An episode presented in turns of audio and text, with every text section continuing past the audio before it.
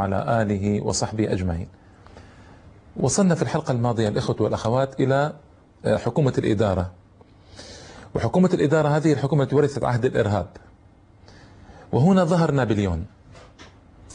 كيف ظهر؟ هو رجل ولد في جزيرة كورسيكا في البحر المتوسط سنة 1769 تدرب أبوه وضعه في عدة كل مدارس عسكرية.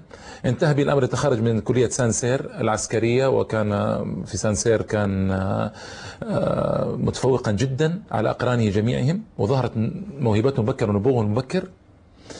بعد التخرج عهد إليه عهدت إليه حكومة الإدارة بإخراج الإنجليز من طولون. وطولون هو ميناء فرنسي على البحر المتوسط احتله الإنجليز. قلت لكم أنه كان بينه وبين الفرنسيين عداوة. فنجح نابليون في إخراج الإنجليز من طولون. فهذا جذب الأنظار إليه على أنه قائد كبير.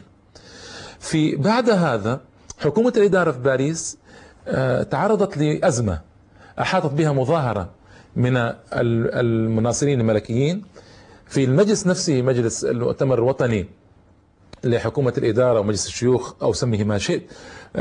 تكاثر عدد الملكيين الذين يريدون عودة الملكية. وكادت حكومة الإدارة أن تسقط. هنا استعان باراس وكان على رأس حكومة الإدارة. استعان بنابليون وكان صديقا له. وطلب أنه يأتي على وجه السرعة. جاء نابليون فض الجماهير التي كانت تريد أن تسقط حكومة الإدارة واستطاع أن ينقذ هذه الحكومة التي دانت بالفضل له في وجودها وتثبيت أركانها. هنا بدأ اسمه يظهر بقوة إذن. طلب من حكومة الإدارة أن يتولى هو حروب فرنسا في الخارج. فرنسا بعثت بجيوش ثلاثة كان على رأس أحدها نابليون. وكان أصغر جيش وأقل جيش. والعجيب أن هذا الجيش وأصغر جيش وأقل جيش هو الذي أتى بنتائج الباهرة لفرنسا. هنا بدأ اسم نابليون يلمع بقوة في أوروبا. من سنة 1797 بدأت حروب نابليون في أوروبا. إلى 1814 يعني 15 عاما من الحروب المتصلة التي دوخ فيها أمراء وملوك أوروبا بشكل عجيب. وكانت للروح الثورية الموجودة لدى جيشه كان لها أكبر الأثر في تحميس هذا الجيش وأن ما استطاع أحد أن يقف أمام هذا الجيش في أوروبا في الحقيقة. على وجه عجيب. قامت تحالفات كثيرة ضده. يعني بعض المؤرخين يقدرها بخمس خمسة تحالفات أوروبية ضخمة ضد نابليون ويحطمها الواحد بعد الآخر. وبعض التحالفات يكون فيها خمس ست سبع دول أوروبية وقوية إنجلترا والنمسا وروسيا و... إلى هذا الحد. ويقف الرجل في وجهها بما أوتي من فن عسكري كبير وبما أوتي أيضا من جيش فيه الروح الثورية هذه. أهم معاركه ابتداء معاركه كانت في إيطاليا. إيطاليا كان فيها تبعية للنمسا وكان فيها عدد كبير من جيوش النمسا. النمسا كانت إمبراطورية آنذاك. فاستطاع نابليون في 1797 أن يهزم النمسا في إيطاليا وأن يحيي الشعور القومي الإيطالي في إيطاليا. وهذه طريقته للسيطره على البلاد. أنه كان يحيي الشعور القومي فيها كما حصل في مصر بعد ذلك وسآتي على ذكرها إن شاء الله تعالى في الحلقات القادمة كيف يريد أن يحيي الشعور القومي عند المصريين ويبت صلتهم بالمماليك وبالدولة العثمانية حتى يتمكن من حكمهم؟ وهذه طريقته يعني هو يبث فيهم شعور قومي أنتم إيطاليون ولماذا يأتيكم النمساويين هؤلاء؟ أنتم كذا أصحاب حضارة أنتم وأنتم وأنتم. فإذا استطاع أن يخرج منهم ال ال من عندهم النمساويين هؤلاء تفرد بحكم إيطاليا حكما ديكتاتوريا كبيرا جدا.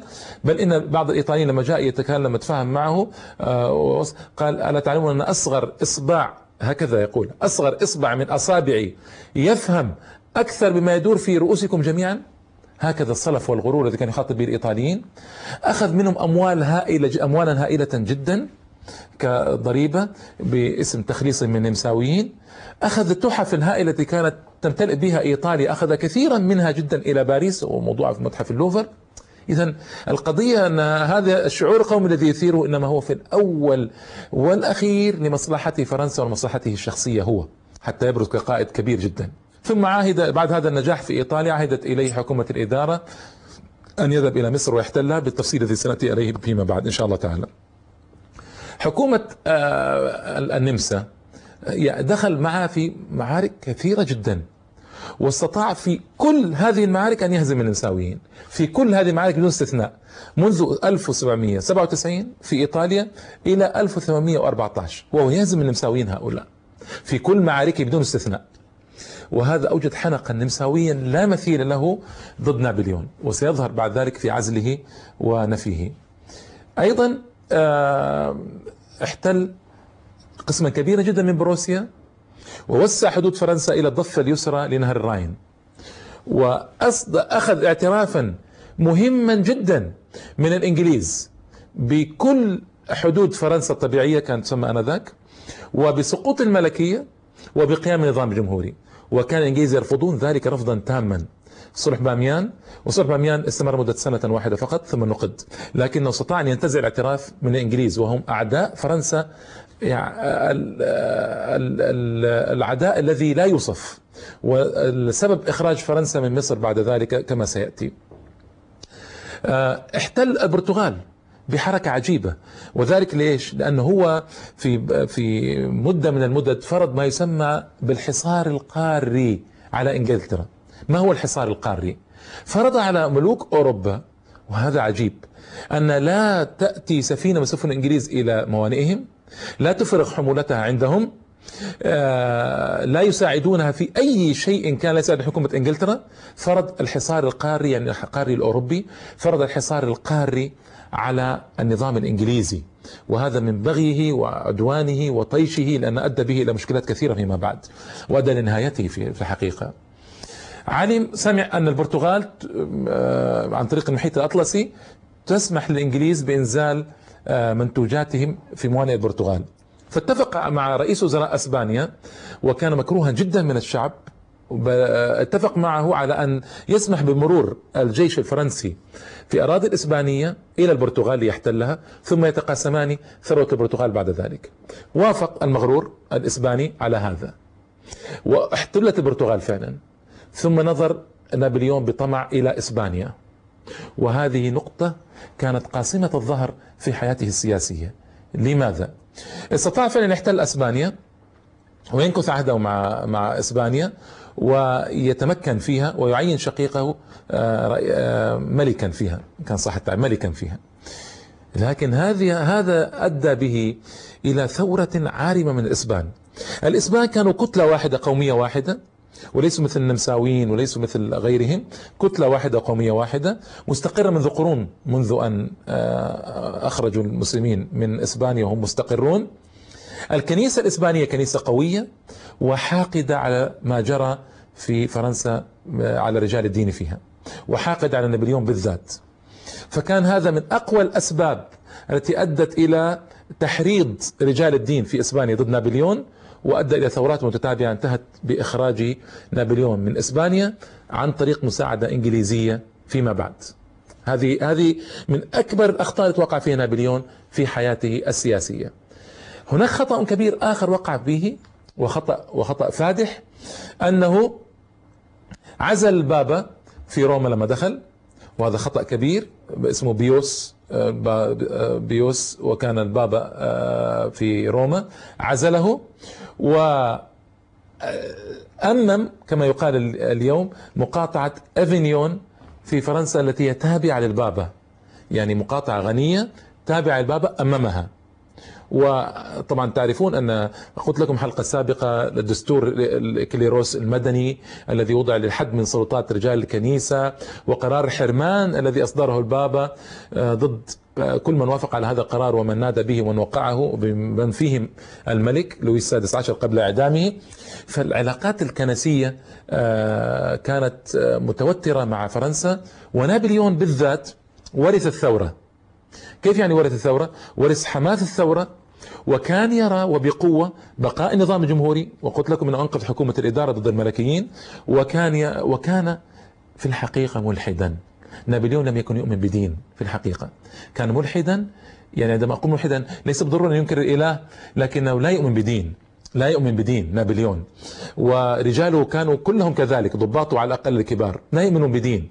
وسيأتي هذا في الحملة الفرنسية. على مصر ويتضح هذا بجلاء. فإذا نابليون ما كان في الحقيقة آه، يؤمن بدين. وهذا هو سر خلافه الكبير مع البابا. ومع كل الأنظمة الكنسية الأوروبية والأنظمة الملكية التي تعتمد على الكنيسة. وكان هذا يبث فيه حماسا هائلا جدا لمحاربة هذه الملكيات التي تختفي من ورائها الكنيسة. وكان يسخر دوما بالكنيسة وكان هذا خطأه القاتل الثاني آه، يعني وهو الخطأ الأول الأفدح. استخفافه بالكنيسة مصادرة أملاكها عزل البابا في روما. هذه كل أخطاء كبيرة جدا. لكنه لما نصب امبراطورا بعد ذلك وهذه آه، قصة أتي عليها. لما نصب امبراطورا بعد ذلك ماذا صنع؟ أتى بالبابا من روما. أحد البابوات الذين جاءوا بعد عزل البابا ذاك. أتى بالبابا جبرا وقسرا لينصبه امبراطورا على فرنسا. يعني يحتاج يحتاج إلى صبغة دينية بعد ذلك. لكنه في الحقيقة لا يؤمن بدين. آه، حكومة الإدارة سقطت بعد ذلك في 1801 فيما يعرف بعد ذلك بحكومة القناصل. من 99 في الحقيقة 99 نقول أن سقطت في انقلاب يسمى انقلاب برومير. انقلاب برومير هذا هو الذي آه، ألغى حكومة الإدارة وكون آه، حكومة اسمها حكومة القناصل الثلاثة.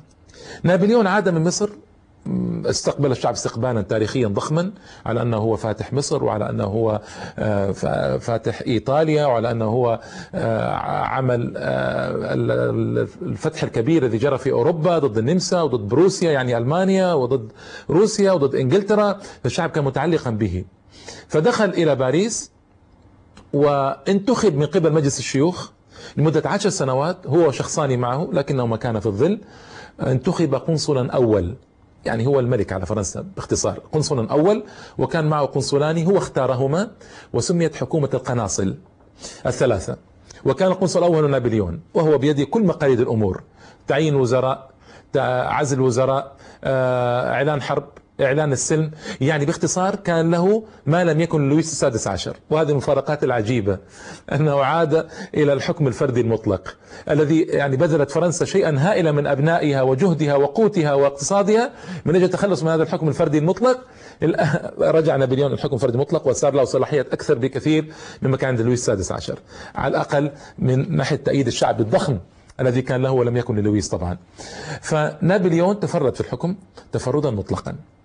بعد ما عاد من مصر. ثم آه، دخلت أوروبا أيضا تحالفات دولية ضده. هذه التحالفات باءت كلها بالفشل واستطاع أن يهزمها جميعا في معارك عجيبة. آه، حكومة الإدارة قام عليها آه، حكومة القناصل قامت عليها مؤامرات من أقرب الناس نابليون فرأى أنه يجب أن يكون حكمه حكما مطلقا فرديا وأعظم من أن يكون قنصلا. فجرى استفتاء في بين الشعب الفرنسي في أن يكون نابليون هو إمبراطور فرنسا.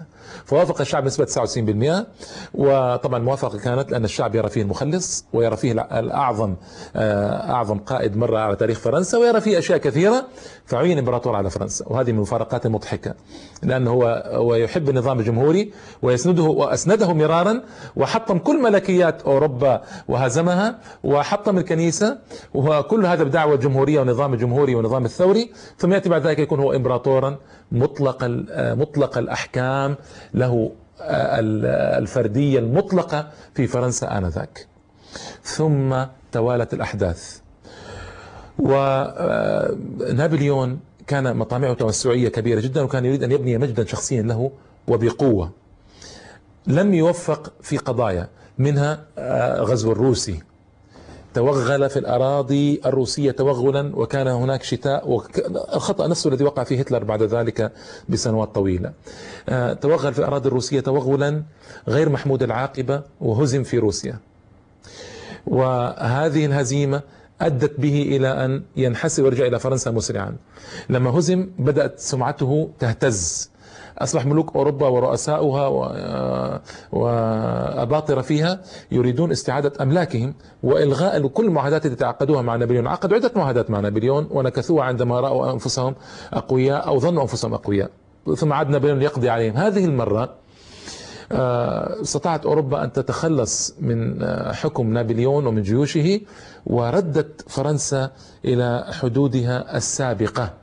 حدودها السابقة وصارت مهمة نابليون يدافع عن حدود فرنسا السابقة. وهذا كله طبعا وصار هناك تحالف كبير أوروبي ضده على رأسهم الإنجليز اللي كانوا يكرهونه كرها كبيرا جدا لأنه هددهم أكثر من مرة وفعل بهم الأفاعيل. فاضطرت اضطرته أوروبا إلى أن يذهب إلى جزيرة اسمها جزيرة إلبا. أعطته إياها و... وأبقت اسمه امبراطورا لكن ليس له علاقة بفرنسا. وعادت بلويس الثامن عشر إلى فرنسا. لويس الثامن عشر لما عاد وكان شقيق لويس السادس عشر ما كان حكيما. ابتدأ بإلغاء جميع الصلاحيات السابقة والقرارات السابقة لحكومة الإدارة وحكومة القناصل والمجلس الوطني والجمعية التشريعية والجمعية الوطنية. كل هذا ألغاه وقال أنا الآن في السنة الخامسة عشر للحكم هكذا يقول يعني مقتل لويس آه، السادس عشر وعد كل تلك سنوات حكمه المغصوبة وعاد ليعطي النبلاء والأشراف الميزات التي آه، كانت لهم أيام لويس السادس عشر. وعاد بسلطة رجال الدين آه، قريبا مما كانت وفعل أشياء كثيرة جدا جعلت الشعب الفرنسي يثور عليه من جديد. ما كان حكيما للأسف كانت فرصته الذهبية إلى أن يثبت نظام الملكي بقرارات حكيمة وتطمينات الشعب لكنه لم يكن كذلك كان أهوج في قراراته وتصرفاته. وعادت الأزمة الاقتصادية من جديد.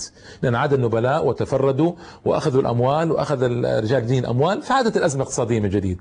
هنا نابليون استطاع أن يهرب من جزيرة إلبا من جديد.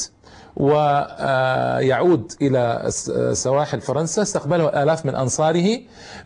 ثم بعد ذلك استقبلته جميع المدن الفرنسية بالترحاب ليعود إلى باريس إمبراطورا مرة أخرى وهرب لويس الثامن عشر مجددا إلى بلجيكا.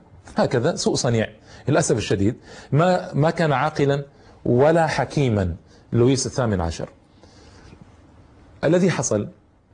أن نبي حكم ما يسمى بحكم المئة يوم. حكم المئة يوم فقط لما عاد. عاد أراد اعترف الملوك أوروبا جميعا. نابليون طبعا في حكمة وفي ذكاء وفي دهاء. اعترف الملوك أوروبا جميعا بكل المعاهدات السابقة وأراد عمل السلم معهم. أوروبا رفضت. رفضت رفضا باتا هذا الأمر وأراد إخراج نابليون بأي طريقة. نابليون لما رأى الرفض الأوروبي اضطر أن يبدأ بالمهاجمة. قبل أن يجتمع عليه ملوك أوروبا. ملوك أوروبا رؤساؤها سبع أو ثمان ملوك قرر كل منهم أن يجمع 150 ألف جندي لطرد نابليون من باريس. ما كانوا يريدون اسم نابليون. كرهوه كراهية عميقة. بسبب ما جرى في الخمسة عشر سنة الأخيرة آه، من حروب مع أوروبا ومعاهدات إذلال كبيرة جدا مع أوروبا. كانت معاهدات إذلالية كبيرة في الحقيقة مع آه، أوروبا. أذلهم نابليون فيها بإذلال غير طبيعي. وكان كما قلت لكم مجد شخصي يبنيه لنفسه قبل مصلحة فرنسا. ولو راعى مصلحة فرنسا ما عمل هذا بهذه الطريقة. وكان يأخذ الأموال الضخمة آه، من يعني 50 مليون فلو 100 مليون فلورين فرض على حكومة هولندا. خمسين مليون آه، فرنك فرض على حكومة على الشعب الإيطالي.